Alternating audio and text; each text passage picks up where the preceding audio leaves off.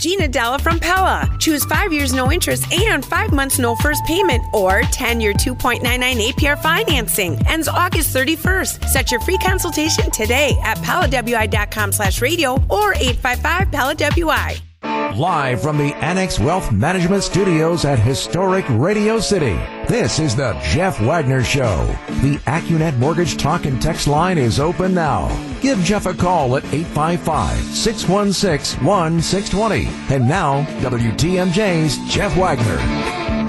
Good afternoon, Wisconsin. Welcome to the show. Yes, at the end of the program, we listen to Joe Biden explain why it was that we bugged out of Afghanistan and his I don't know, very stringent defense that it wasn't his fault, it was Trump's fault, and turning what was actually a military debacle into what he would prepare was, was a victory, including things like, hey, we, we planned this and we knew stuff like this was going to happen.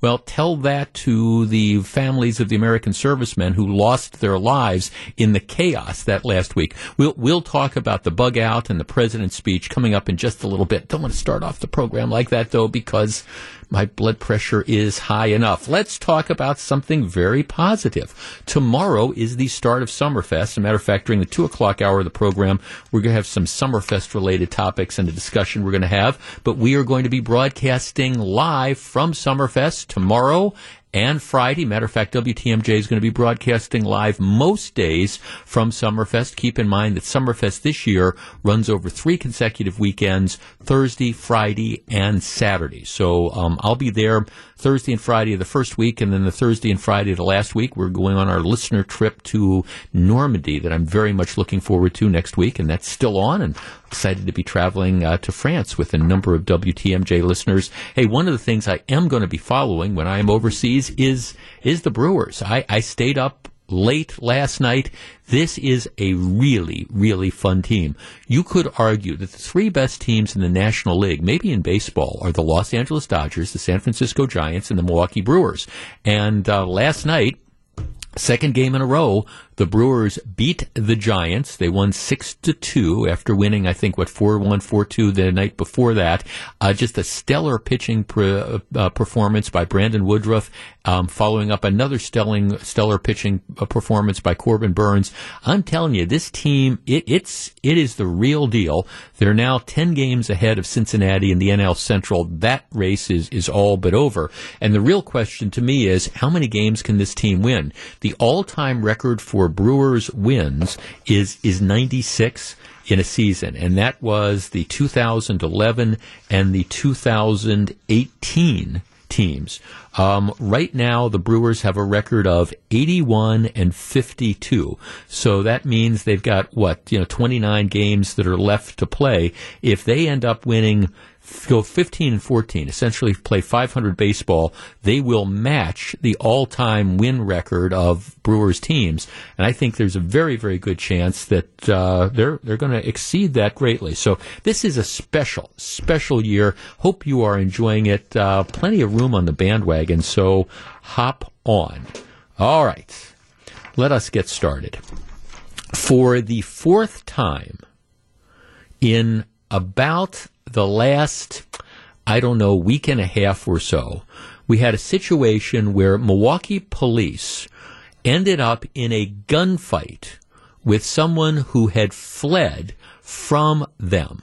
Now, I, let me let me correct that. I guess for the for last week and a half, for the fourth time, police in this area. The first time was a Greenfield police officer who is still fighting for his life after he was shot following um, what turned out to be a traffic stop and a flight, and then the occupant of a vehicle shot the Greenfield police officer, and the bad guy was killed in the exchange of gunfire. Since then, there have been two more situations where you had individuals who fled the police and either brandished guns or shot at the police um, were, were killed by police and gunfire. So here's the latest story. Monday evening, about 515, 515 and, and one of the things that really strikes me about these stories is we're not talking about stuff that happens at 2 or 3 in the morning. We are talking about stuff that happens at 4 and 5 and 6 o'clock in, in the afternoon. A couple of the the murders of a couple teenagers a few days ago that was like at 4 o'clock in, in the afternoon. So it's now at a point where you know it is almost not safe to be pretty much anywhere in the city of milwaukee. But here's the deal. 515 police saw a person in a vehicle who was wanted in a separate shots fired incident. So they see this person that they're already looking for because the guy's been involved in, in shooting. Officers try to pull over the vehicle. All right, whenever you hear that story, what do you know is the next thing that you are going to hear? One, two, three. Officers tried to pull over the vehicle. The next thing you almost always hear is the driver fled. So you have the driver then takes off. Officers chase the car to the 1600 block of West Becher Street where it crashed into several other vehicles, police said. That's the other thing that you know almost always happens. They try to pull over a car. The driver flees, and then after a short chase, typically the driver crashes into some other vehicle or a tree.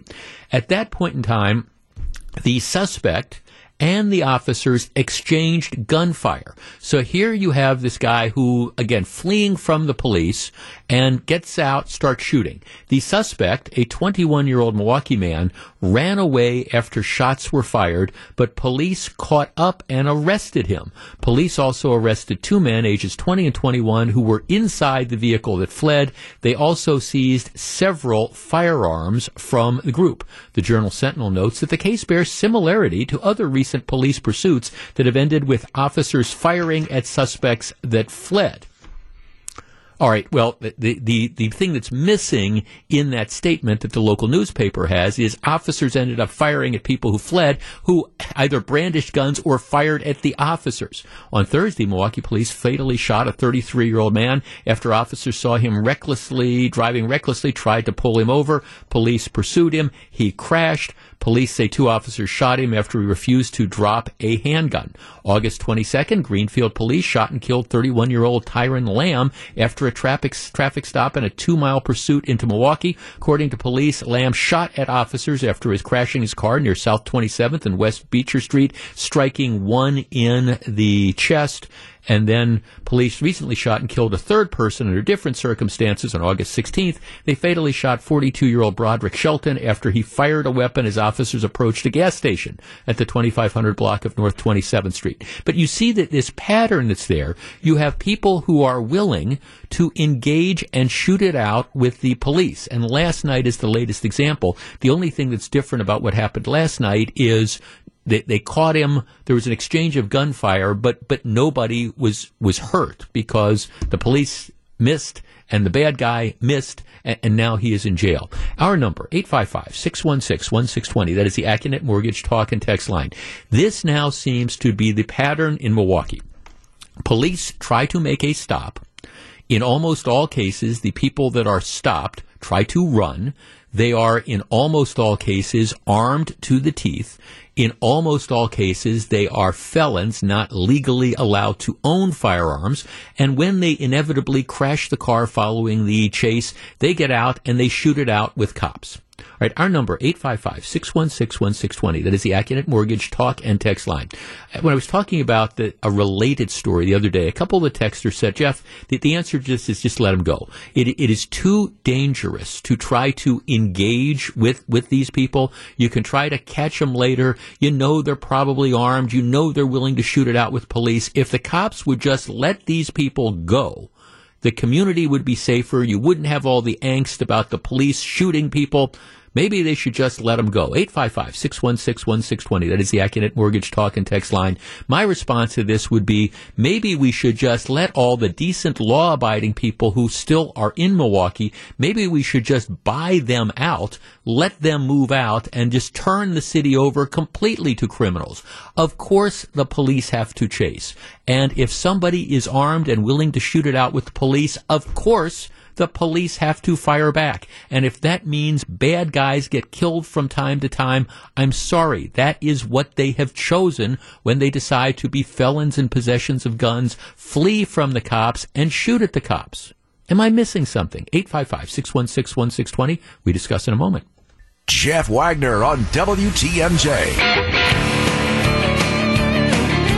855 616 1620. If you're not keeping track, yesterday, 5 o'clock, 5.15 in the afternoon, another situation. Police try to pull somebody over. The guy um, was wanted for being involved in other shots fired incidents. He flees from the police. Brief high speed chase, crashes into cars. He's armed, gets out, exchanges gunfire with the police, starts to run. Now, in this particular situation, the, the, gunfire, he didn't hit any police, thankfully. The police did not hit him. He ended up being apprehended. But this, this is now almost a daily thing. And, and, you know, the only reason I think this stuff gets reported, it is so commonplace, is because there, there's shots fired. And, you know, in, in and it is shooting at, at police officers. And of course, we have some people who think that the police are always wrong when, you know, they return fire. My point is, look, here, here's the bottom line. This city is just overwhelmingly dangerous. And the biggest problem is you have people in many cases who have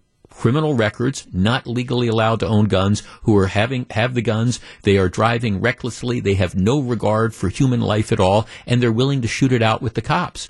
And I, I think at some point in time, unfortunately, we have some people who are more sympathetic to the people who flee from the police and exchange gunfire than we do for, first of all, the police, and secondly, all the other folks in the community whose lives are at risk. I mean, my God, this is 515, you know, in the afternoon yesterday. You could have been out there. Your spouse could have been out there. Your kids could have been on the street. This happens on a regular basis.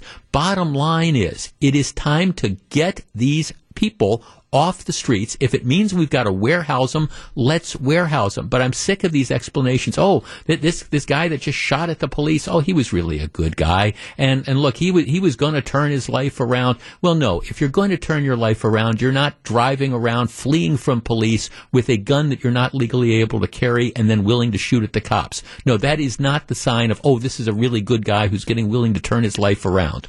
Vincent on the Northwest Side. Vincent, you're on WTMJ.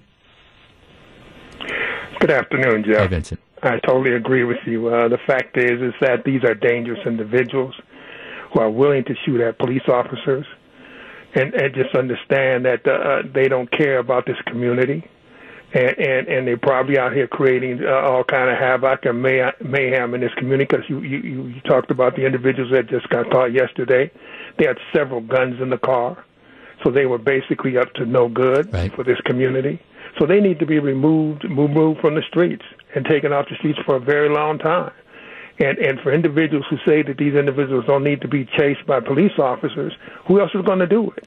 Yeah, who right. else is going to get out? Who else is going to do it? Who else is going to Who else is going to get out here and face face this face these individuals? You know, because the fact is, the community is continuously continuously being uh, put upon by these individuals. Yeah. We've had uh, four, four individuals uh, uh, over the weekend killed under the under the age of 19, you know, dead, gone.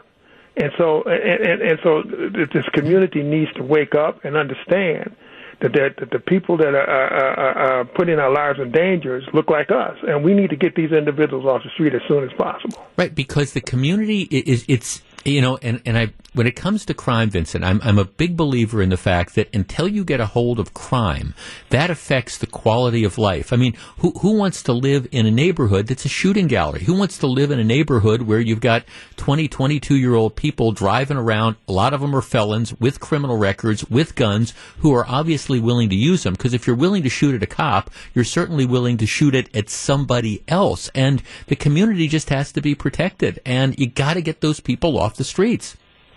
You have to get them off the streets, and, and, and by any means necessary. And so uh, they they mean us no good. And uh, the fact is, economically, you don't expect businesses to come in, uh, come into the uh, to the yeah. city with conditions like this. You, you, it, it's it's it's just not uh, going to happen. So the fact is, until we clean this city up, until we get get get the notion that we have to clean this city up and and uh, and Right. get it right. The fact is, we're, we're going to still be struggling. Yeah, no, thanks you're, you're you're exactly right, and and unfortunately there are there are at least some loud voices in the community that seem to be more concerned with, gee, you know, what happened to the guy with the criminal record who fled the cops, crashed into cars, and started shooting at them. Gee, what happened to, we're more concerned about that than they are about the fact that the guy's out on the streets in the first place. And that's, that is a dangerous disconnect with reality. And then, of course, you know, you, you do have like the local newspaper that plays into this. This headline, no one was injured after Milwaukee police suspect exchanged gunfire. It was the third time in eight days police fired shots after a pursuit.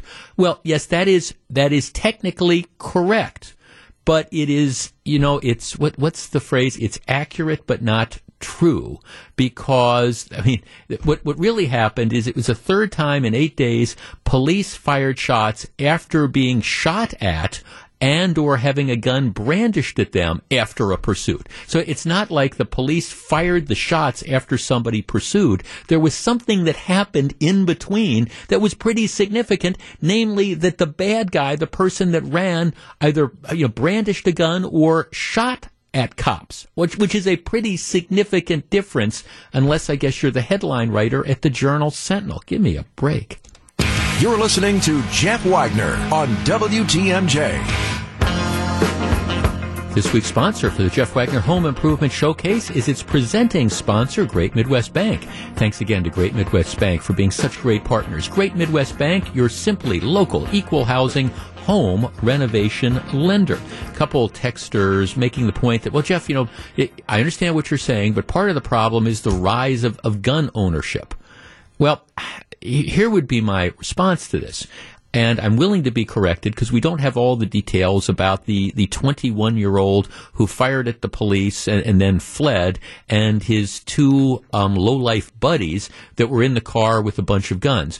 My guess is that those guns were not legally owned. That's just my guess. I believe in all the other cases that we were talking about with the recent chases and police shootings, and I, I'm willing to be corrected, but I believe in all those cases, because of the backgrounds of the people that were involved, they were not legally able to own firearms in the first place. So I, look, I, I understand some people want to blame the guns. Oh, it's the guns, it's the guns, it's the guns. There's too many guns out there. And, and, and I guess my starting point for this would be there's too many guns in the hands of bad guys. There's too many guns in the hands of people who are not legally allowed to own those guns. There's too many guns in the hands of people who are not legally allowed to own guns and are willing to use them to shoot at police and stuff. So I, I would think that we could all come to the same conclusion before we start talking about, well, maybe we need to confiscate guns. Shouldn't we perhaps focus, at least initially, on the idea that people who are illegally carrying and or using guns need to be removed from the streets. And, and then we can worry about the law abiding citizens that own guns. But let's start our concentration on why there are so many criminals that are out there carrying guns illegally and willing to use them. And let's focus on getting those people off the streets and taking the guns out of their hands. And then we can have the, this broader conversation about do we need to take guns out of everybody's hands? But, you know, what's the sense of having laws against felons in possession of firearms unless we're willing to enforce those laws? And you see what happens when you don't enforce those laws aggressively. People just continue to carry guns. It's like reckless driving. You, you know, you, you take away somebody's driver's license, fine. You suspend their license license or whatever, how many times have we talked about this? There's no penalty. People don't care. They don't care. I mean, the, the, rest of us who, you know, have valid driver's licenses and have insurance and f- play by the rules, uh, there's a certain subset of the society that just thinks we're all chumps. Why? You know, because they, they know that if they get caught driving recklessly or their licenses are suspended or whatever, or they don't have insurance, they're going to keep driving. They don't care. The rest of us that follow by the rules, we're, we're chumps. And if we happen to get in the way of these people who are driving recklessly and they slam into us, well, too bad, so sad. No, those people got to get off the streets as well. All right, off my soapbox. Back for more. Here's WTMJ's Jeff Wagner. The pennant race is heating up, and this week in the Bay Area, it's a potential NLCS preview. The Brew Crew head to San Francisco for a four game showdown against the Giants. They have already won the first two of those four. Our coverage starts at 8 o'clock this evening, sponsored by Steinhafels. Labor Day sale.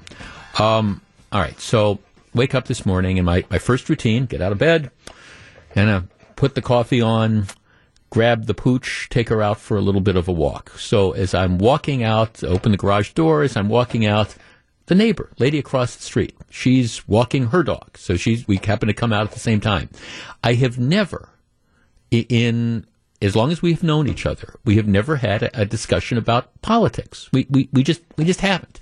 We, you know, we we've talked about you know how how the kids doing and you know all, all those different things. We never had a political discussion. She comes up to me. She's got her dog. I've got mine. This is like I don't know six thirty this morning, and she says, "I got one question for you." And I said, "Okay," and she said who are we surrendering to today? I said, oh, well, that's a very good question. She said, I've never been more frustrated. I, I she works during the day. She said, I, I came home. I, I saw the president. I watched a review of this thing. I wanted to throw stuff at the TV. My gosh. I mean, you know, he, he's trying to pretend that all the chaos that happened in Afghanistan was start of a, of a plan. And I said, well, then he was also, of course, blaming President Trump as well. That's right. It was to blame Trump. Nothing on him. This was all sort of a plan. I said, yes, well, that's a very good question. I don't know who the president is planning to surrender. Now, let me give you a couple updates on things. Um, the Wall Street Journal, this is uh, a story about an hour ago. Uh, the U.S. has now confirmed that it left behind the majority of Afghan allies who had applied for visas to escape reprisal from the Taliban. A senior State Department official said on Tuesday, despite efforts to evacuate those at risk in the final two weeks of the mission. More to come. So now the U.S. is acknowledging that we did, in fact, leave an enormous number of people that we had promised to get out. We had left them behind. And then, of course, now the U.S. military is also acknowledging that we left behind lots and lots of equipment, rockets and things like that, not the stuff that was necessarily at the air at the airport in, in Kabul, because that stuff we, we pretty much destroyed. But all the other stuff, for example, that we left at Bagram Air Force Base, and that is why you now see the Taliban in possession of Black Hawk helicopters that they're probably not going to be able to fly, but they are going to sell to China and Russia, so they will have access to our technology. Not to mention then all the counter rocket artillery, mortar systems, etc., etc., plus the um, MRAPs, the mine resistant ambush protected vehicles, the Humvees. There were 27 Humvees that were left behind. So we, we've left a lot of stuff behind. We left a lot of materiel behind, and we left a lot of people behind that we had promised to get out. Well, you know, maybe you had an opportunity to listen to the president yesterday. Um, I. I, guess I, I, I, will say this: when maybe one of the philosophies is when you're wrong, be strong. And Uh, one of the things that really struck me about the bug out was the fact that the, the president keeps wanting to change the subject. To me, the question has never been, you know, should we be out of Afghanistan? Okay, the question is how did we get out of Afghanistan? And was there a better way to do it? Or put another way, was there a worse way that we could have done it? And I'm not exactly, you know, sure what that would be. We all understand that President Biden has been an opponent of our presence in, in Afghanistan pretty much, well, since we was vice president. That, that, that's fine. No question that he had made a commitment that we were going to get out of Afghanistan, and that's fine. He ran for that, um, and, and he decided to perpetuate it. And it is also true that Donald Trump, he, he had cut a deal with the Taliban that was a terrible deal. No question about it. But look, Joe Biden, to blame Trump, it's just, it's almost unbelievable because Biden has spent the last eight months pretty much reversing any sort of policy of Trump's that he didn't like, which was most of them. If Joe Biden didn't want out of Afghanistan, we would not be getting out of Afghanistan. Plus, the Taliban has violated a number of the terms of the agreement it cut with President Trump. So if you wanted to renege on that agreement, say, hey, they violated it, there would be all sorts of choices.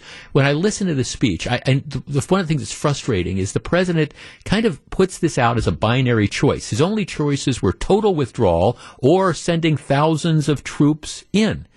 Does anybody believe that? I mean, no, the, the alternative, it wasn't a question of getting out. It was a question of how do you, in fact, get out? Do you do it in an orderly way? Do you perhaps, I mean, secure the Air Force base so you don't have to leave all the materiel behind?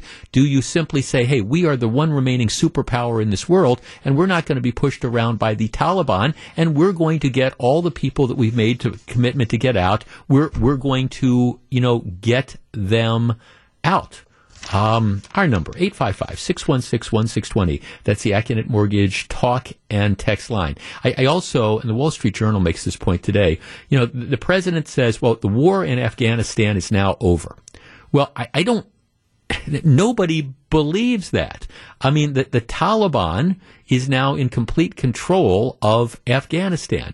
And the U.S. now has no military in the country. There's no CIA listening post there, no friendly government or allies to locate or gather intelligence on terror camps. So, I mean, this idea that, okay, we're, we're, we're now, the war is in fact over.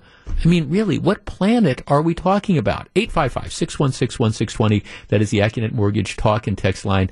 I, I understand that President Biden recognizes that the American people have a very short memory and that he hopes, I think, that people are, are, simply going to forget the debacle of the last few weeks and will be, at the end of the day, glad that America is out of Afghanistan. And they'll be so glad that we're out of Afghanistan that they will forget about the chaos of the last, you know, several weeks, including, you know, chaos which inspired this, this latest ISIS attack, which killed over 200 people as ISIS saw an opportunity to take advantage of all the chaos, the large groups of people who are now flooding to the airport because we had stupidly decided that we were going to set this drop dead date to get out. 855-616-1620. That's the Accunet Mortgage talk and text line. I understand the president hopes that people are, are going to forget about what have happened and concentrate on, gee, you know, what, what, what are the taxpayers going to give people for free and, and let's get past this. I don't think that that is going to happen at all. Matter of fact, I think images from the last few weeks, I think those are going to be in many respects the defining memory of the Biden administration, whether it ends in 2024 or um, after. 855 616 1620. That's the Accunet Mortgage Talk and Text line. We discuss. Back to take your calls. Here's WTMJ's Jeff Wagner. Some of this conversation makes my head want to explode because I'm getting these texts from people who still are, are mired deeply in, in the Trump hatred. Well, Trump, Trump, Trump, Trump, Trump. Oh, Trump didn't take responsibility either. Okay, so what is the point? All right, you, you got to move past this. You got to look at what Biden has done. And some people are saying, well, don't you understand why why are you blaming Biden for not reversing Trump's policies? Trump tried to reverse everything Obama did. I understand that. But I'm just saying that when Joe Biden tries to explain the debacle in Afghanistan over the last couple months by saying he was stuck with the deal that Trump negotiated, that's a bunch of horse hockey. He was not stuck with that deal, just like he wasn't stuck with a lot of other deals that that Trump had made over the years. If Joe Biden didn't want to get out of Afghanistan, there were all sorts of ways that we could have not gotten out of Afghanistan. But Joe Biden has been saying since 2000, at least 2009, he wanted us out of there. That that's been his thing. It's, we we got to get out. We can't have these forever wars. I understand that point, but the problem is you could not imagine a more botched way to do it. And when the president implies that, well, this would have happened, you know, regardless of how we would have done it. Again, what planet is he on? A lot of the stuff that happened was the chaos because of the, the bug out that occurred. Also, you know, they say, well, we didn't understand that the Taliban was going to, you know, fall, that the Taliban was going to start taking over parts of the country as quickly. Well, part of that was because the U.S. stopped providing support, air support to the Afghan army. And once they did that, the Taliban advanced. If the U.S. would have, I don't know, continued to support the Afghan army, while we were in the process of getting our allies and things out, while we were in the process of pulling our equipment back or whatever, you know, it's entirely likely that you would not have had the chaos which led to all these people being left behind, which led to the massive people that were outside the gates, which inspired ISIS to say, okay, this is how we're going to make one of these suicide attacks. I just, yeah I understand Trump made a bad deal. I stipulate to that. I agree with that. The Taliban violated that bad deal. If Joe Biden wanted to keep us in Afghanistan longer, make a more orderly withdrawal, don't kid yourself. There were all sorts of ways he could do it. And that's my only point where I say for him to come out and blame Donald Trump for this is dishonest and disingenuous at best. He wanted us out, and that's all well and good, but then you got to own what happened when we get out, don't you? Let's talk to uh, Jackie in South Milwaukee. Hi, Jackie. Hi, Jeff. I would say, uh, where are our allies? Um, when President Biden came back, he said, America is back, when he went, went and met with all of our allies. Well, they didn't like it the way that the United States has pulled out of there at all. They they've been and it, it didn't have to be that way. It did not right. It it did not have to be that way. It look would there always be was there always going to be some sort of chaos when you leave? A- absolutely. But it's the difference between bugging out in a self-imposed panic and again making some sort of orderly withdrawal. And you know, we we just we just bugged out. The president, I think, wanted us out by August 31st because he wanted to say, "I've ended the war by the 20th anniversary of September 11th." And if we leave tens of thousands of people behind and millions or billions of dollars of material, too bad, so sad. And th- that's what's unfortunate. I agree. Plus, she, uh, excuse me, but Roosevelt or Kennedy they never would have done that. What happened to our what happened to our Democrats? What happened? Well, I mean, thanks. I mean, it's not all Democrats. I, I, think that there's a lot of Democrats out there who are, are looking at this as well, and and they're just because here here's the problem. If you can be you can be an isolationist, and a lot of Republicans are isolationists too. Like we don't we don't want to get involved overseas or whatever. But interestingly, I think there's a lot of Democrats who realize that we do have a place in the world, um, trying to you know make make the world a, a more secure, more stable place because ultimately that ends up benefiting us. My big question is, you know, after we've done this cut and run, and especially the way we did it, how can you trust America's commitment? You know, how how can you trust us when we go to some other hotspot and we try to help put down terrorism or whatever? Now, I, I've I've always been against nation building, and if you've listened to me over the last couple weeks, I mean, I think the way we've handled Afghanistan has been just wrong from the beginning. And that goes back to the first President Bush. Um, I, I, just, if you ever get a chance, and I said this a couple weeks ago, to, to watch the movie Charlie Wilson's War with Tom Hanks or, or read the book, it, it's really, I mean, it's it's it's telling because you know Russia got involved in a quagmire in Afghanistan, and you know we ended up, we being the United States, supplied the the people who were fighting Russia with a lot of the, the stuff that they used to defeat Russia, and then we, we just pulled out. So, in, in opening it up for like every terrorist in the world to pile in there, when if we would have instead concentrated on building roads and building schools and stuff, but we we lost patience. We have a very short attention span in this country, and Afghanistan was halfway around the world Nobody cared about it. And so we, we left the conditions favorable for what ended up happening. So look, I, am equal opportunity when it comes to passing blame, but let's understand, um, you know, Joe Biden, Joe Biden owns what has happened over the last couple weeks, even though he's trying to say, well, I had to end the war. Nobody argues about that. It's just the way you ended up doing it. Let's talk to Paul in Bayview. Paul, you're on WTMJ. Good afternoon. Well, good afternoon, Jeff. Thanks. You brought up a lot of points I was going to make about uh, uh, the uh, the Afghanis who helped us being the majority of what's left over there. That's going to end up biting us in the rear because, as you you so well put in the, the last statement, um, our word is worth crap right now around the world as yeah. far as commitment goes. And who are, who are the CIA and other our other intelligence agencies going to get to help us? They're right. going to go. Well, what about the people you left in Afghan. So thanks for bringing all that up. And, and I'm worried for our future because of this this situation. Well, uh, that, thanks. I mean, it, it's it, there, there's clearly the message that we have sent, loud and clear, is that uh, once once we run out of patience, um, we're we're we're out. And I mean, I, I remember I remember the news con- we carried the news conference. I want to say it was a week ago Friday or something, and there was a question from the audience to, to President Biden, and the question was, okay, you said you're going to get all the Americans out who want to get out, and, and I understand that that most of those Americans have gotten out, and the ones that are still there um, are are probably staying for because they, they, they want to stay for whatever reasons. But but the question was, all right, what about our Afghan allies, the people that we all agree should qualify, the ones who were our interpreters, you know, the ones who worked with the government, the people that we agree should get out. And I remember President Biden distinctly, I, I wrote it down. Gosh, I might even still have the note there. He distinctly said, "Nope, everybody, we're getting all those people out."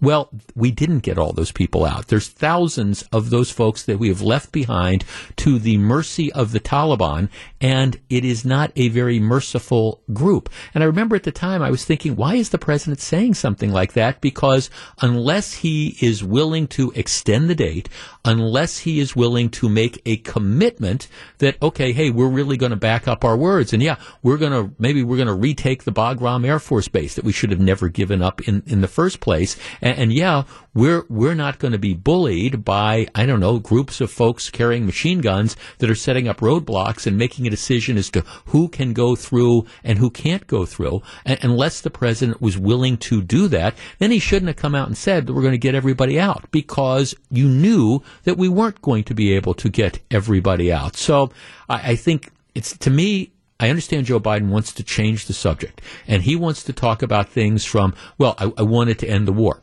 All right, that, that's well and good, but that's not the frame of reference. The frame of reference is not do you want to end the war? It's was the way we bugged out. Was this was it the worst possible way to do it? Could we have avoided a lot of the problems by doing it in a more systematic way? Could we have avoided creating the conditions which made us more vulnerable to the suicide bombers? You know, were there other things that could have been done? And I understand that the president wants to blame Donald Trump. He wants to blame the military. I just did this. No, the military was operating under the parameters that Joe Biden gave, which was essentially, I'm not sending any more troops in and we got to be out by August 31st or whatever the date was. And so then the military has to say, okay, well, if that's the case, we don't have enough people to defend Bagram Air Force Base and the embassy and the airport, so we've got to make these choices. But they were choices that were all brought about because of Joe Biden. And for everybody who's texting me saying Trump, Trump, Trump, Trump, Trump, okay, I, I, I, understand. Trump made a bad deal. But let me just leave you with one other thought. If Donald Trump were still the president, do you think that the Taliban would have done what they did while we were in the process of evacuating? Do you, or do you think they might have been concerned that maybe Donald Trump would not have let the U.S. be pushed around, humiliated, and embarrassed like we have been over the course of the last few weeks? Don't know the answer, but I, I think that makes for an interesting discussion. Back with more in just a couple minutes. Live from the Annex Wealth Management Studios at historic Radio City, this is the Jeff Wagner Show. And now, WTMJ's Jeff Wagner.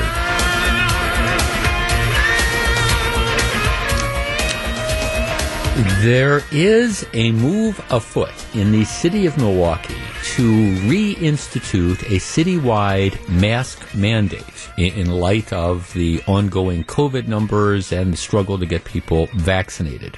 And, and the city hasn't decided on what they want to do.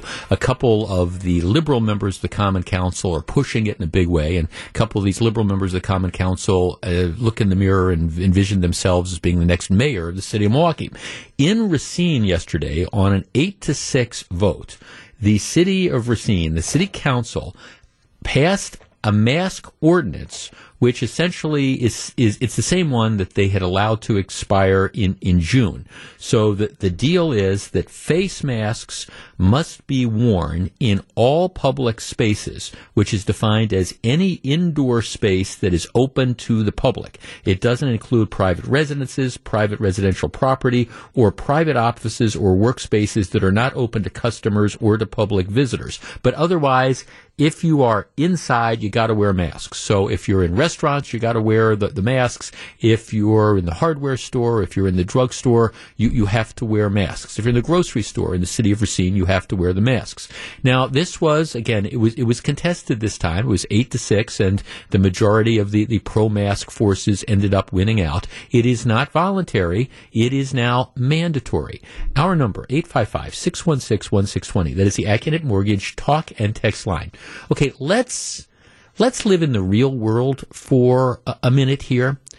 First of all, people who feel comfortable going out in public wearing masks are, are doing that now. I mean, I was at, uh, had to go over to um, a pharmacy last night, and I, I walked in, and, and I would say, and again, it's it's it's optional. It's the, the, the, they follow CDC rules, which say that if you're vaccinated, you, you don't have to wear the, the, mask. But people choose to do that anyways.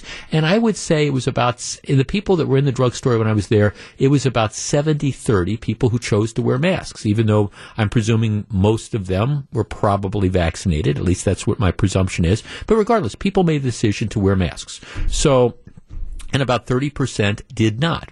So the city of Racine now says, okay, if you're going to do business in the city of Racine, you do not have that choice. It is not optional. You must wear masks. All right. Among the people that do not want to wear masks, what do you think is going to happen?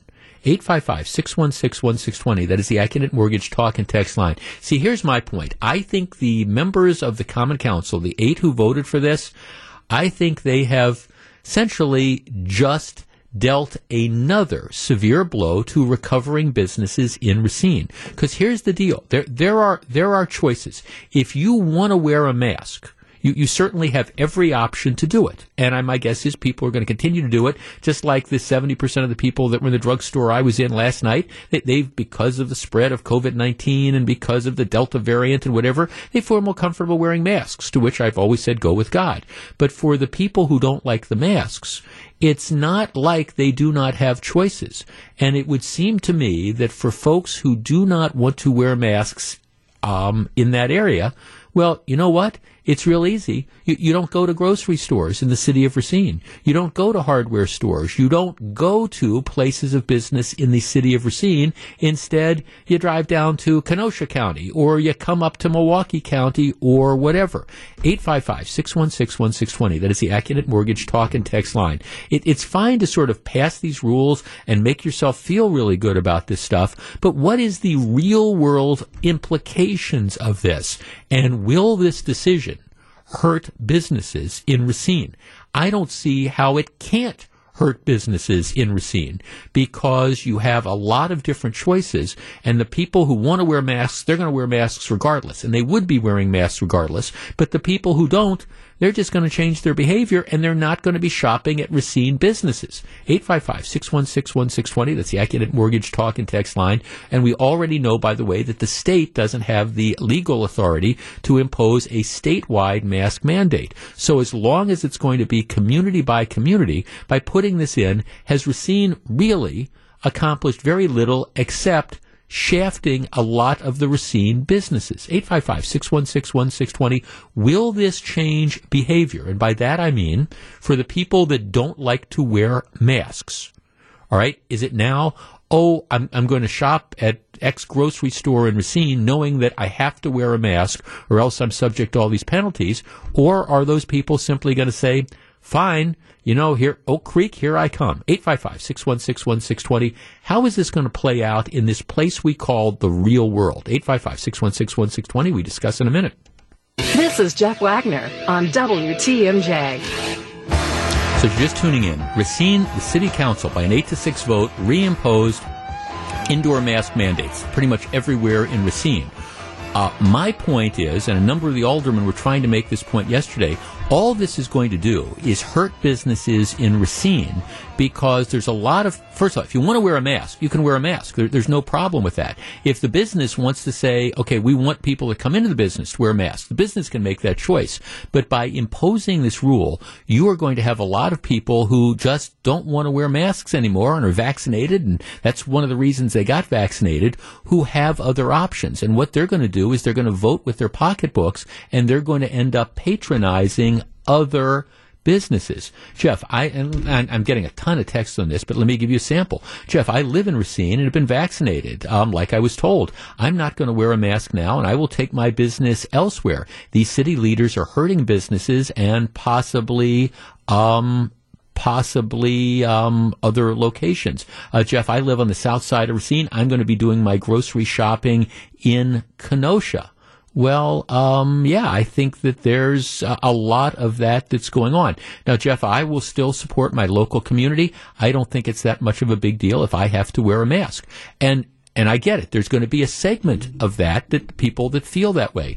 But for all the people out there that say, "Oh, it's no big deal. I don't mind wearing a mask, etc." There's a lot of people who are vaccinated who aren't going to take that particular position and they have options. And so the question is, okay, I live in northern Racine county, do I, I don't know, do I shop in the city of Racine? Do I go to dinner there? Or do I go to dinner somewhere else that does not have the mask requirement? And if you don't think that there's going to be an impact on those businesses, I think you're being extremely naive. Let's talk to uh, Lisa in Mukwonago. Hi, Lisa. You're on WTMJ. Well, just like the last mask mandate, people ignored it anyway. You shopped amongst people who refused to wear masks when the first variant of COVID was coming around. You're going to have the same thing. There are going to be people, there was never enforcement. There's never been enforcement of mask mandates. Mm-hmm. I don't think they'll lose as much business as you're anticipating they will. Because you just don't think people are going to follow the rule. because what you're saying is you don't think people will, yeah. So you're saying people aren't going to follow the rule. So you can put the rule in, but the, the people who aren't going to wear masks, they're they're they're still going to go to the same stores. They're just going to dare somebody to enforce the rule? Absolutely. Mm-hmm. Um, Could be. Yeah. Maybe not. Yeah, I, I don't. Good luck with the businesses. I pray that they don't have to close because if they're they can't have enforcement of it anyway. I don't know. Yeah, no. Think, I mean, right. Well, I mean, I guess. I mean, if my premise is that you put these rules in and there is going to be some degree of enforcement and there is going to be some consequence and that, that people will, you know, follow through on this. And that my point is that as long as people have that choice, there is going to be a significant, well, we can argue. We can argue whether it's 10% or 30%. There is a, a portion of the population that will make the decision by themselves. And what they're going to do is they're going to, they will just shop somewhere where they do not or patronize a business where the mask mandate isn't there. Now, if the mask mandate is just for show and there's no attempt to enforce it and everybody knows it's a joke, well, yeah, I, I understand that's a different sort of story. If it's just kind of, yeah, they say we're supposed to, but nobody's going to, well, then it's not going to change behavior. But I guess my question then would be, if, if we're not going to enforce this, why bother putting it into effect in the first place? John on the north side. Hi, John. You're on WTMJ. Hi, you hear me? I can, yes, sir. Okay, yes, uh, I drive Uber and Lyft, and uh, and I've been vaccinated, and I'm not going to let you get in my car without a mask. Okay. I mean, I, I got I got seven minutes to, seven minutes to be with you, so um, uh, you have a mask, and I have extra ones in case you don't have one, mm-hmm. and they're free. Yep.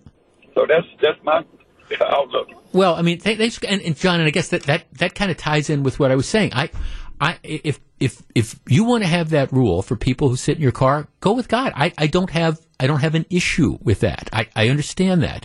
But you got to understand that there's a lot of people who do not feel that way. They feel, hey, I've been vaccinated and I'm willing to now take the risk. I understand that there's a chance that there could be these kind of breakthrough cases, but I don't like wearing the mask. And I don't send me the text, well, there's no big deal wearing masks. Okay, these are individual choices that people end up you know, making. And so the question becomes not, you know, John, do, do you wear a mask when you have people in the car and you're around them? That, that, that's fine. I, I get it. You can wear masks when you go into the stores. I don't have a problem with that at all. But the question is for that percentage of the population, particularly those who are vaccinated and who do not believe that they are at significant risk and are willing to take that risk. And if somebody who's chosen not to get vaccinated is at greater risk, well, okay, they, they have to end up owning that that, those folks have choices. It's not like it's a statewide mask mandate. You cannot put a statewide mask mandate in. So if Racine does this or the city of Milwaukee does it, Um, is it virtue signaling or does it really accomplish something? And by virtue signaling, I mean, well, okay, all right, we're, we're, we've got this mask mandate, but if all you're doing is then driving people to other places that don't have the mask mandate, and I guarantee you that there's going to be a lot of communities surrounding Racine that isn't aren't going to put in that that mask mandate. So people are going to have choices. I mean, here's a text, Jeff. We simply don't go to restaurants that require them. We also don't refuse though to wear them if the owners have rules requiring them. As far as I'm concerned, to each their their own. Um, yeah, Jeff, the uh, citizens of Racine who are boycotting their local businesses are doing their community no long-term good and should reconsider their decisions if they want local businesses to survive and thrive long-term. That, that is a fair point. The flip side of this would be those eight members of the Common Council that voted for the mask mandate. Are they doing the local business any good by imposing these rules, knowing that people have all sorts of um, options as well. Jeff, I don't believe there's any enforcement or any repercussions for not wearing a mask. They'll continue to shop in their neighborhood. Well, again, if, if that's if, if that's the case, if it's just we're, we're putting this rule in the book, but wink, wink, nod, nod, we're not going to enforce it. We're not going to be aggressive about it. We're not going to do like the city of Milwaukee did, which is issue thousands and thousands of dollars of worth of tickets against businesses that allowed people to come in without masks. Well, if it's just if it's all for show and it's all virtue signaling, well, maybe it won't have an impact. But guess I'm always assuming that when you put laws on the books, you intend to enforce them. I don't know how this is all going to play out, but as long as you have these options that people can choose for the folks who don't want to wear masks, what do you think is going to happen? Are they suddenly going to wear masks or are they just going to go somewhere else? My guess is they're just going to go somewhere else. And at the end of the day, that hurts Racine businesses. Jeff Wagner on WTMJ.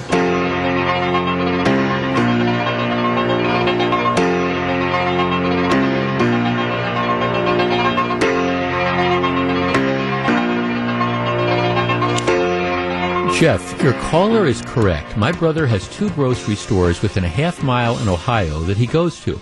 One store implemented a mask requirement, the other store didn't. He then only went to the maskless store.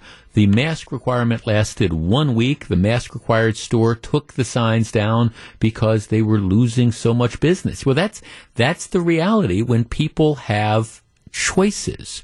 And if you do not think that people with choices are going to respond to these mandates, you have not been paying attention. That's just the truth. And one of these texts, as usual, your only concern is money. What about the lives that are saved by wearing masks? Okay, note to texter, you miss the point completely. The, the, the point, this is conversation isn't are masks good or are masks bad? Should people wear masks if they're vaccinated or not? That's not the point. The point is people have made their decisions when it comes to this. And now when you have a mandate, the government, in this case, the city of Racine, passes this rule. Okay, you need to wear masks. You might think that this is the greatest idea since canned beer. Okay, that, that's fine. But trust me when I tell you there's all sorts of other people that don't agree with that. All right?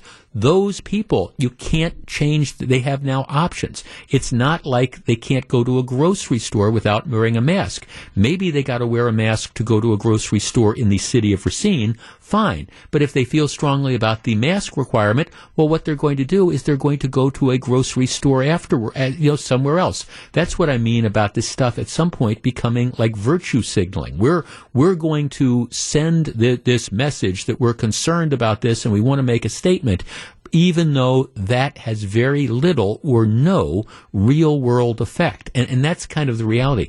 It's just been a frustrating thing to me over the last year and a half that we have people on all sides of these various issues that come up with COVID who become complete and total ideologues about this and, and want to go in for these absolutes on these things without thinking about the real world consequences of this when people have choices. And I know I sound like a broken record on this one issue, but I go back to the vaccine mandates for people who work in nursing nursing homes.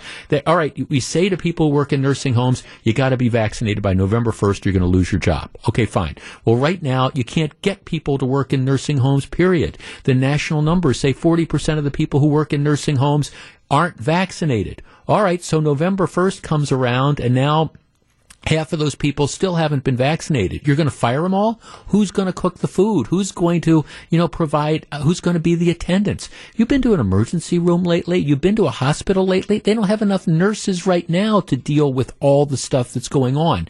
You impose these vaccine mandates and you've got certain percentage of nurses, 5%, 10%, 15%, whatever that might be, who are saying we don't want to get vaccinated. We've made the decision. I disagree with that, but they've made that decision. They're going to retire. They're going to quit. They're going to go do something else. And if you don't think that that's going to happen, you are being naive. You don't get it. There is this real world implication for things. And similarly, if the people in Racine, on those eight members of the Common Council say, okay, well, we're going to impose this mask requirement. Good. You've imposed the mask requirement, but you can't make people follow it. You can't take their choices away. And what you've really done is you've driven a bunch of people into Kenosha County to shop. It's it's the, these absolutes, and it's not. This discussion isn't, gee, are masks good or are masks bad or are vaccines good or are vaccines bad? It's people end up having choices. And at some point in time, you end up having to live with the consequences of those various choices. But government trying to force it very rarely works out well. Welcome back to Jeff Wagner on WTMJ.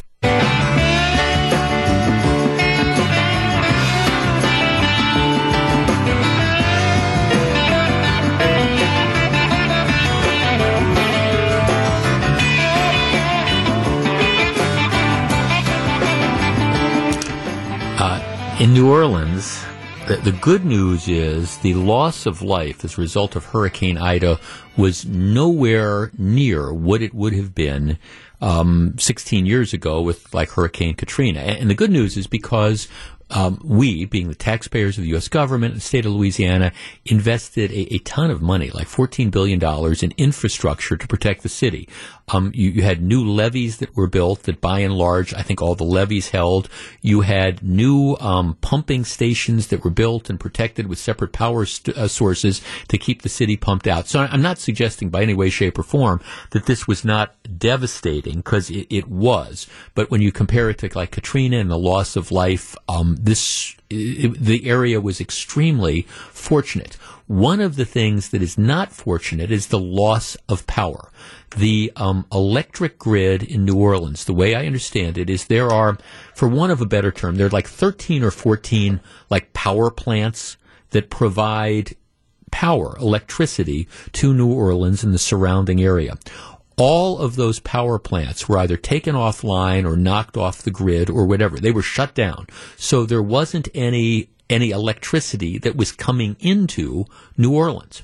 And that's that's before you even then get to the question about the power lines that are down and stuff. It's just like the plants where the power is originating were shut down and then then once you get them back up online, then you've still got the issue of okay, you know, what about the, the power lines that then take the stuff, the, the electricity and get it from the plant to individual neighborhoods or whatever. And that's why they're talking about it. It might be several weeks before electricity is fully restored. I think there's like a handful of neighborhoods that have it, but otherwise in New Orleans, and it, has got to be just terrible because there's blistering heat, and you've got the flooding, and you've got no lights, and you've got no air conditioning, and you've got no power to run refrigerators or things like that. So unless you have an emergency generator, you're you know you're you're really in, in, trouble.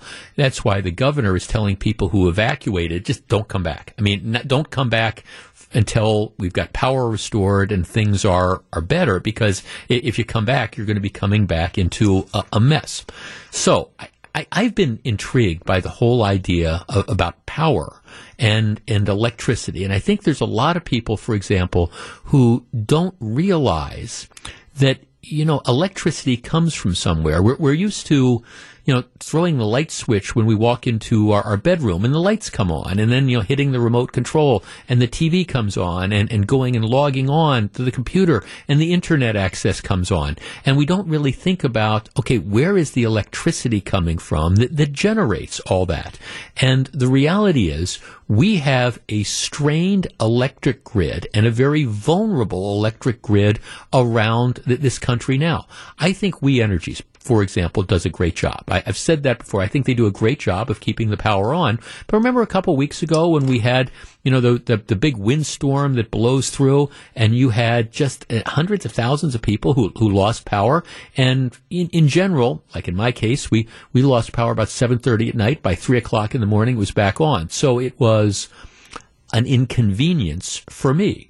Well, for a lot of other people that lost power for three or four days, it was much more of an inconvenience. All the food had to be thrown out. You had to relocate. If you're not on city water, well, okay, you know, those toilets have one flush, you know, until you, unless you're going to have, have some other water source that you can fill it up with. Just saying that, that the, the power grid is very fragile and we are dependent on it. So with that background, the goal that we have moving forward, that uh, the Biden administration has expressed and some people have expressed, the, the goal is to essentially have half of us buying electric vehicles within the next eight or nine years.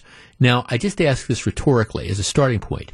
If you owned an electric vehicle and you lived anywhere in, in Louisiana right now that was hit by Hurricane Ida, you're, I mean, how are you charging that vehicle? Let me answer the question. You're not charging the vehicle. Now, obviously, if you've got a gasoline powered engine, you got gas in the car, you can go to a gas station that has some power. Okay, you, you can fill up your car with gas. But if, if you're, if you're on dependent on the electric grid to make your car run, you're, you're out of trouble, out, out of luck, and you're probably going to be out of luck for the next several weeks. Okay, so I, I pulled the numbers, and I was actually thinking about this because a couple weeks ago, um, the, the Chevy Bolt, which is one of you know one of the bigger selling electric vehicles, uh, GM has now recalled all all Chevy Bolts that it built over the last five years because they found that there might be a defect in the batteries that caused these things to uh, catch on fire. So there's a, a massive recall um, that they estimate is going to cost uh, about 1.8 billion dollars because they found this defect that these things might catch on on fire. So you, have got that issue. Um, all told, last year there were about 231,000 electric vehicles sold in the U.S. Now, this includes the hybrids and it includes the, the plug-in regular electric vehicles. Electric vehicles, including hybrids, are about 2% of the new car market. Um, in general, an electric vehicle, well, the, the price is for a comparable comparable car that runs on gasoline, an electric vehicle probably costs on average, and it depends on the model of vehicle, about $19,000 more. Now, as long as there are government sponsored inducements and tax breaks, well, you, you, can bring that cost down. But some of those tax breaks are going away. I was doing some research today they say, depending again on the vehicle and where you live, the payback period is about 14 years. You know, if you drive the electric vehicle for 14 years, depending again on the cost of electricity, you'll probably come out ahead. To which my point is, who drives cars for 14 years? Not a lot of people. In any event, the, the big push is electric vehicles, electric vehicles, electric vehicles.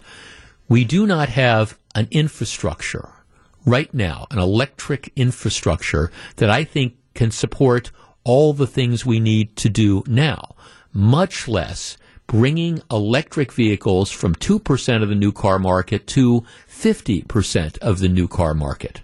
Not to mention all the issues with batteries and things like that. Our number is 855-616-1620. That is the Accunet Mortgage talk and text line. Now, whenever we talk about electric vehicles, I always run into people who are just sort of militant about this. And this is this is, I've got an electric vehicle. I love it. Everybody should be driving them. okay, fine. Is that realistic? Is it realistic that half of us are going to be in electric vehicles in the next seven or eight years? 855-616-1620. That's the Accunet Mortgage talk and text line. I'm sorry. I, I just, I, I don't see it. I don't think that the infrastructure is going to be there to support it. I don't think the cost is going to make sense. There might be a point in time in this country's history where we get to a point where, yeah, okay, the, the electric vehicles, the technology is developed and the cost of the batteries has gone down enough so that it makes sense for people to make that economic decision. But right now, gas is cheap. Gas is plentiful.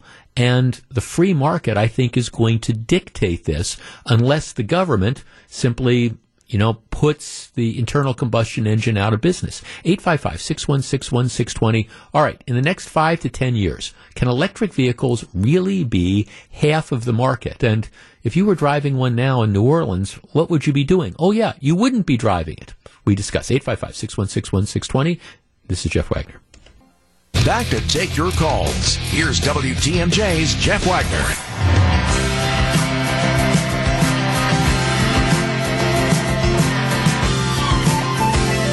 855 616 1620. That's the Accunet Mortgage Talk and Text line. I, I, I'm really wondering. I mean, if you had an electric vehicle in New Orleans right now, you, you might weeks and weeks before you could power the thing up to drive it. On top of that, you've got the Chevy Bolts that have just been recalled. All the vehicles that have been made in the last five years have been recalled because of a fire risk. And yet, we're, we're talking about half the vehicles being sold in the United States within the next nine years are going to be electric vehicles. I'm sorry, I, I just don't see it. Maybe 20 years from now, maybe 30 years from now, but I just don't see this. And, and maybe we need to, again, this is a theme of today's program, kind of live in the real world instead of, I don't know, trying to force people to change their behavior when we're not ready for it. Let's uh, start with uh, Tom in Germantown. Tom, you're on WTMJ. Hello. This is an interesting topic. There's no way that they'll ever be able to reach that goal. First of all, you have to have 50% of the people that really want to buy one of them. Yes. Secondly, you don't have enough manufacturing capabilities to make enough batteries to reach that goal because we're not the only country that wants to go more electric. And I'm not saying it's not a viable option, but not not yet. Right. And second, yeah, not yet exactly, and, and, and right, and the cost has to come down as well. I think. What do you do? Hello. Yeah. What, what do you do with the what do you do with the waste? From the batteries when they're not usable anymore. And then I didn't know if you knew this, but uh, I talked to a Tesla dealer, and a Tesla battery loses 10% of its power each year. Mm-hmm. So after 10 years, it's gone. Yeah. So 14 years that you were talking about isn't going to make it. And, but the other thing also is that what it does to the earth, digging up these minerals. Yep. It's, it's a real difficult situation.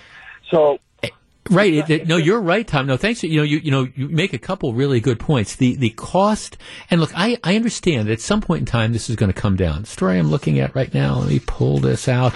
Um, right now, the cost of replacing a battery pack in an electric vehicle can range from around $5,000 for smaller, less expensive cars to more than $30,000 for those used in high performance models. Now, again, I, I expect that over time, as you get more of these things on the market, if you get more of these things on the market, what, what's going to happen is that cost will, will come down.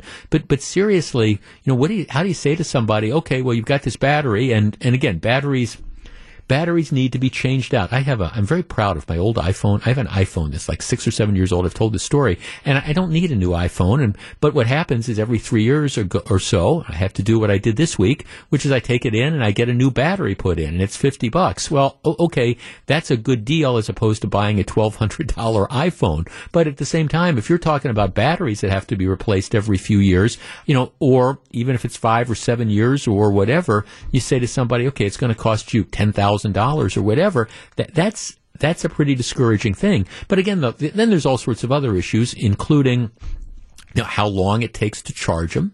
And I understand they're they're making improvements, but if if you're if you're taking a trip, you are driving from Milwaukee, Wisconsin to uh, Sioux Falls, South Dakota, and you know you're you're driving along, and that's like a 600 mile trip or however long. I think it's about 600 miles. And so what you want to do is, you know, you're heading across southern Minnesota to get to Sioux Falls, and all of a sudden you're okay. That battery is kind of low. You want to pull over. Well, if you're driving an internal combustion engine car, you pull over to the truck stop. You go up to the gas station. You go into the bathroom. You you know do your business. You come out. The the, the car is filled with gas, and then you get back out on the road. You don't have to sit around and wait for I don't know an hour or however long it's going to take for your car to charge again. At some point in time, in my opinion, the marketplace is going to make electric cars more desirable. But I don't believe that we are there at this point in time. I don't think we're anywhere close to being there at this point in time. And I think that there's all these different issues. And we start with the basic premise of where, where are we going to get the energy that's going to come from? Where are we going to get all the elect- extra electricity on an already challenged electrical grid to power these electric cars? And, and, and I understand some people poo poo this, but all right, we, we're, every time you want to build a new power plant, my God, people are going nuts as that is. Well, the, the, the electricity has to be generated somehow. And if you think that, okay, wind power and solar power is going to be enough to do it, well, all right, my advice would be with all due respect, make sure you duck your shoulder when you fall off the turnip truck so you don't hurt yourself. Because, you know, there, there's no way that wind and solar, which is kind of a niche, there's no way that that's going to generate enough additional electricity to power a grid if half of the people with cars are driving electric vehicles. 855-616-1620, Mike in Sheboygan. Hi, Mike. Hey, good afternoon, Jeff. Say, uh, just wanted to add on to your point there. I just returned home uh, Sunday night from a trip down to Tennessee. Uh, basically, we got up at 5:30 in the morning, had the vehicle gassed up, and we got back up here in Wisconsin at 5:30 at night. So it was roughly a thousand miles. Now, I had to make three stops at gas stations, just as you said. I was in and out and back on the road. If I was in an electric vehicle to get a full charge on an electric vehicle, it's about three hours that you have to wait to get a full battery charge. Yep. So the average range right now is three to 400 miles. So that means I would have had to stop three times at three hours. Uh, that's nine hours. I would have had to been sitting waiting for my electric vehicle to charge. Yeah. There's no way I could you could take your family on a vacation and do that drive anymore at that point. Well, right now, I mean, I think over time, Mike, you know, the technology is going to develop so you can get. I mean, assuming that the power grid is increased to support that, they'll probably figure out ways to recharge them faster. Now, not as quickly as you can fill a tank of gas, but but we're not there now, and we're not close to being there now. Maybe 20 years from now, yeah, it'll just be flicking a switch and, and boom, all you got to do is wait 10 minutes. But but we're not there now. And and I don't see us being there anytime soon. I think there's a place for it. I mean, if I was living within the city and I had a 15, 20 minute drive to work each day, that I could use my electric vehicle, let it charge up overnight, yep. get in the car, drive to work, be able to drive back home on a charge. I think that's you know that's the right thing, the right usage for it. But I don't know how a family could exist with only that option. No, see, and you raise an interesting point, Mike. I have a I have a friend who's got a place in Florida, and he has he has a, he's got a Tesla, but it's and and in in the condo he lives in in his parking space in for the Tesla there's there's there's a charging thing, and so it, it's a and I've ridden in it. It's a fun car to spin around in. Don't don't get me wrong. It, it's a fun car to to drive and to ride in. But he does exactly what you're talking about. He uses it for hey, if I, am going to be running errands that that morning, or we're going out to dinner that night, you know, and you're just driving, you know, five or ten miles or whatever, and then you're coming back. He has another vehicle. Maybe they have two down there that for other sorts of things. They're they're using the regular car. So it's it's kind of like a play toy, a really cool play toy, but it's a play toy. That doesn't work for most people. Yeah. Yeah. No, thanks for calling. And again, it's you're you're right. That's the that that's the like I say, it, it it's a fun car to, to drive around in, and this is one of those expen- This is one of those expensive cars, and I, I always like driving with my buddy in the in the Tesla. But the the point is, you're not driving very far. If you're only again, if you're going ten miles here, ten miles there, you're spinning around during the day. It's it's a a it's a play toy essentially a nice play toy, cool play toy, but it's not something that you're using for your daily driver. And that's down in Florida. I mean, I, I don't know how any of this stuff would work if you're here in Milwaukee, Wisconsin, and you're, um, you know, you're driving around when it's 10 below zero and you've got to heat the car and stuff. I am sort of surprised. The bottom is completely fallen out of the market for hybrids because to me, and I don't own a hybrid either, but hybrids, at least that makes more sense because you still get a lot of the efficiency. You know, it, you've got the electric vehicle, but then you've got the backup gas engine. But it's interesting. The numbers I have,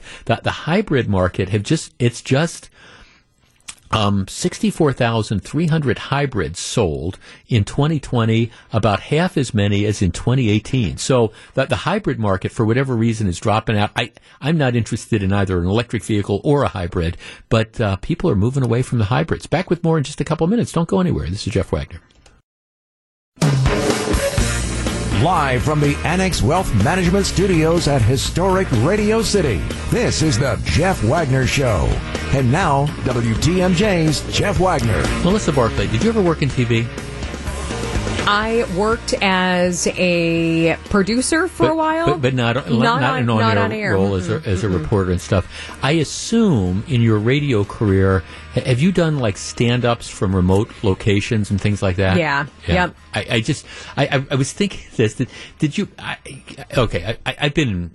You know, my, my second career has been in radio, but there was a period of time uh, for about five or six years where um, the Channel Four, back when they were one of our when we were like shared a corporate identity, they they had a they had a news show at three o'clock, and then we, we did features. One of the features was like something we'd call Sound Off, which is where people we, we'd have a topic that we'd put out every day, and people would call in, and then we discuss it. And then the the last like twenty minutes of the show was me and the two anchors, whoever they were, and a, a revolving guest who would come in and we talk the issues of the day. Mhm. So and it, we it you know they they um I did it for I think like six years or something like that. But what would happen occasionally is I would be out like tomorrow. I'm going to be at Summerfest, Mhm. or you'd be at opening day or whatever, and they'd still want to do the feature. So I'd be participating remotely. They'd have somebody with a camera and stuff, and so you'd be out there in in these crowds, and there would always uh, it didn't happen very often, but occasionally. You'd have some jackwagon that would like like come up. You're you're doing this live TV thing, and somebody and you know, up you're- behind you. Well, well, right. Well, you, and you're concentrating. It's very difficult because you're you're, you're Mm-hmm. concentrate. You're on television. You're concentrating on what you want to say. It's live TV and, and stuff me- like a lot that. of it's memorized facts or, Well, whatever, it is, you're or just off talking the into cuff. this. Yeah. Right, you're not really paying attention to surroundings, and all of a sudden, some idiot comes up behind you and grab. I had that happen once, and and I always so I've always been very sympathetic to these reporters that deal with that on a regular sort of basis, and it's always made me wonder. Okay, you know what what is it that possesses one of these jack wagons? I guess that's a self, you know, uh, it's sort of a self-defining term, and it answers itself. You know, that, that want to run in and, and grab people. Did you see the story about what happened to? Um, the the reporter down in Gulfport, Mississippi. I did. It it is It was it- it's a- incredible. okay, so he's NBC news reporter, and he's standing there in in Gulfport, and what he's doing is he's. Um, he, he's broadcasting about this is after Ida had moved through. So, you know, the, the backdrop is the Gulf of Mexico and stuff like that. And you see in the shot, there's this, this white SUV that it, it's he's not the reporter isn't in a throng of people or something like that. Which um, after the I felt bad for the, these local reporters after the Bucks game. Did we talk about this after the Bucks win? They had a bunch of these. I, I was watching the different local TV channels, and they had a bunch of them like in the Deer District or on Water Street or stuff. And there were, I, I mean, okay, they're in the middle of like cele- celebrating drunk, you know, Bucks fans, and every reporter I saw on every channel, or somebody came up and felt the need to scream an obscenity and stuff, and I'm like, oh my gosh. But but anyhow, the so the guy is at Gulfport, and you can see this this white SUV pulls up and parks. So it's it's not like he was even walking by. He sees the reporter, he pulls up and parks, and this guy gets out and just makes a beeline at this reporter and starts screaming at him. I think he, he says something about get the facts right or something like that, like make sure your your facts are right. You know, I I don't know what would possess someone to to do that. I mean, it was intentional. Obviously, Oh, no, you no, no. park and you make the decision to go over and right. It, you it's not even like okay, you're you're walking by. No, he's- exactly. He He's saw the parking. broadcast and he Mhm. decided to park it. Now it's interesting because the guy Benjamin Eugene Dagley of Wooster, Ohio. Um, he's apparently on probation for like other stuff, but it's kind of like, man, you know, you go down there on vacation, you come back on probation. But I, I mean, I, I did feel, you know, I did feel sorry. More people than than you'd like to know. Probably Well, that happens. Well, right. I did, but I did, I did kind of feel sorry. But I, I mean, I'm, I'm always looking, and, and I, I, I have as many issues with the mainstream media as, as a lot of people do and biased reporting. But this is some poor guy who's just standing there trying to do this stand up talking about the devastation for and this this man, this jackwagon goes out of his way to try to get into the shot. And more so than ever during the pandemic and during, you know, through different administrations, being a reporter, doing live reports is, can be very, very difficult because there are people out there that, that do this. Uh, this isn't the first time this has happened. Do um, did, did I tell you my opening day story? I, I might have told you this, so bear bear with me. So it was one year. So I'm doing this live at 3 and um, the I was it was one of these days where the the Brewers opening day. It was opening day, so I'm out doing the broadcast like I normally do in my doing my radio show. But it didn't. The game didn't start till 3:05. Okay, so it was it was a late game. So that means that people had been in the parking lot with the opportunity to start drinking from about 10 o'clock on. Okay. So the, the show on Channel 4 was live at, at 3. So, okay, they say, why don't you stay around? and, and mm-hmm. here, what we'd like to do, why don't you go over and, and like, go, go over to the sausage house or something and, and find people to interview. Okay, well, th- this is not what I do for a living, but okay, I'm a, I'm a sport. What the heck? I mean, I, I can do that.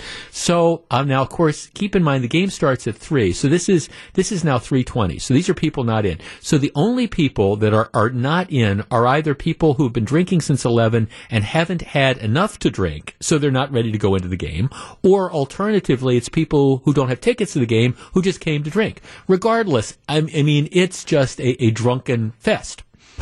So, all right, I, I go over there, and I, I'm I'm looking for somebody to interview about what whatever they're going to put on live television, no delay, no live television. So then I, I'm kind of like looking around, and I've got the, the camera guy with me, and I, I, I start to like do this little thing that I'm doing like a soundbite back to the studio. So there's four women behind the camera guy who don't realize that the camera is pointing at me, not at them, who then immediately decide they're all going to pull up their tops and expose They're their gonna flash people. Oh yes, they're, they're, they're- but the, the thing is, they're so drunk that they don't realize that they're they're not on camera. that it's the back of the camera, Oh, not no. like, like okay, this isn't a oh, selfie. And I'm thinking, oh, okay, so then we have that, and so then the producer's saying, "Well, Jeff, find some people to put on the air." And I'm thinking, okay, do you want the four women that just pulled up their tops and exposed themselves, or there's this group over here where they've got a wiffle ball bat, a wiffle ball, and what they're doing is you chug a beer and then they spin you around and you try to hit the ball. I say, okay, do you want me to put those people on live television? worse? Yeah. and keep in mind, this is live TV and we have no Yeah. control over it all. So I always think of those stories when I think of the Ah. silliness that went on down there. So you have managed to miss a lot of that in your career thus far. I, I have. I think, uh, you know, I think I remember last year, not last year, the year before at Summerfest, uh, some guy came by the studio and put his mouth on the, on the window and blew really hard. So his cheeks blew out. Like, I, and I'm, I just like, why? Why, why would you Well- do that? But, you know, alcohol gets involved and that's why people do You you you, stuff. you asked that that you asked that as well. Yeah. Yes. Um, somebody says you should write a long song with that phrase: "Go down on vacation, come back on probation." true. Actually, there. I think there. country I think there is a song like that that I probably stole that line from somewhere along the line. But yeah, that that's going to uh, be the category for Benjamin Eugene, Eugene Dagley, 54 of Oh, geez. Wooster, Ohio, who thought you planned it. Here, I'm going to stop my car. It's not like you're even just walking by the reporter and you want to yell an expletive at him. You're going to stop your car and go running at them while they're on a live TV broadcast. I guess it takes all kinds, huh? Yeah. And that's why we have jails. Back with more in just a minute. This is Jeff Wagner. Jeff Wagner on WTMJ.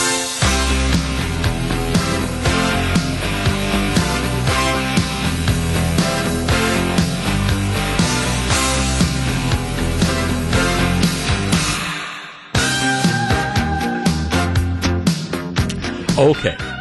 Yeah, that, that, was a song line. I, am trying to remember. It's uh, uh, Todd Snider, who's a great folk singer. He's got a song called Tillamook County Jail. Here's the, the chorus. I was trying to remember. I'm sitting here waiting in the Tillamook County Jail. Uh, now I'm hoping that she's not so mad that she's not going to pay my bail. Coming down on vacation, going to leave on probation, have to send all my money in through the mail, going to send all my money to the Tillamook County Jail. I knew I'd heard that somewhere. So always want to give credit for great turns of phrases. Yes, going down on vacation, coming home on probation. 855-616-1620. That is the Accunet Mortgage talk and text line. With the surge in Delta, a lot of businesses are rethinking their plans.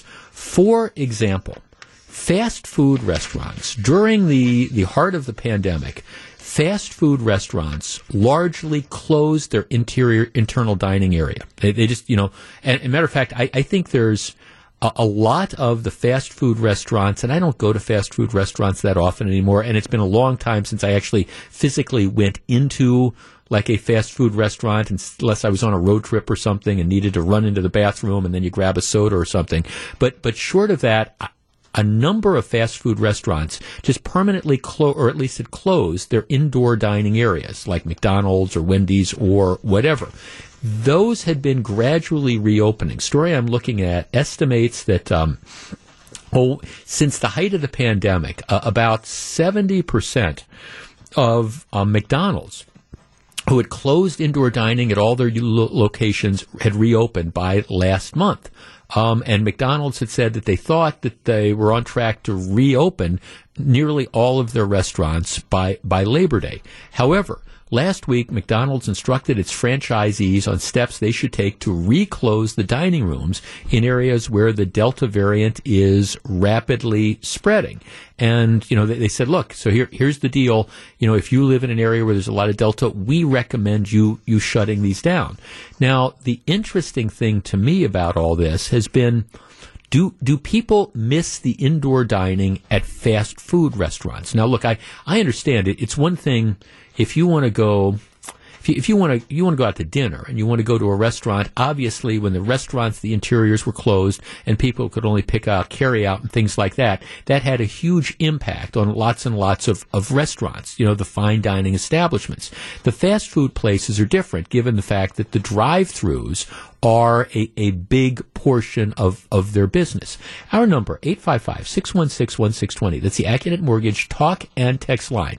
All right fast food restaurants, you know, the, the burger doodles of the world, the, the Burger Kings, the McDonald's, the, the Wendy's, the Arby's, those places of the world, do you miss being able to go into the actual physical dining area and, and sit? Or is drive through enough? 855 616 1620. That's the Accunet Mortgage talk and text line. Because it's interesting, like I say, absent a, a, road trip, needing to, to run in and use the bathroom, and then I buy a cup of coffee or soda or something like that, I don't. I, I when I go through the burger doodles, I'm I'm going through the drive through line.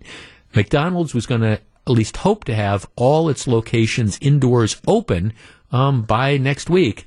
Don't think that's going to happen. Is this a big deal? Will you miss it? 855 616 1620. Have you missed it? We discuss in a minute.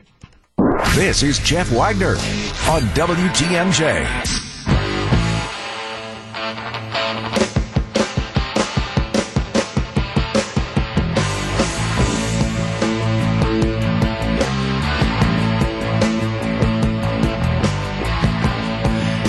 855 616 1620. That's the Accunet Mortgage talk and text line. You know, it's um, interesting because the experience that many of you are having is, sort of similar to what mine is, which is, as a general rule, I, I don't go into fast food places. I'm pretty much exclusively the drive-through. Now, a couple people are pointing out that some of the McDonald's have become. It, it's a place, for example, for you know, seniors to socialize. You know, everybody goes and gets a cup of coffee and some whatever in, in the morning and you sit around and, and chat. And, and I understand that. But as far as a, like, indoor dining place, I just don't know how often that is. Jeff, actually, the first time I sat down in a McDonald's was last week when we were on a road trip and we just didn't want to eat in the car. But otherwise, in town, I usually do curbside or drive through. But I do remember um, back when we had younger children, we would go in and we'd let them run around in a safe place like the playground area. My guess is that's what uh, people that's what people might miss. Um, Jeff, I miss indoor dining like I miss Keston Hiura. Ooh, ooh, oh man, we got a sports dig there. 855-616-1620. Jeff, I won't even notice the difference. I haven't been on the inside of a fast food restaurant since May of 2004. Um, you know, when I walked into, I was new to home care nursing. I walked into a fast food restaurant and walked into the middle of an armed robbery. Huh. that would definitely get your attention. Jeff, the majority of the time, I do not miss not being able to go to fast food places. I usually only use the drive through.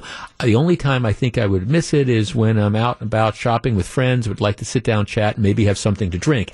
Yeah, I think and of course that's that's where you're going to have the other restaurants and bars and stuff that, that rise up to fill the need.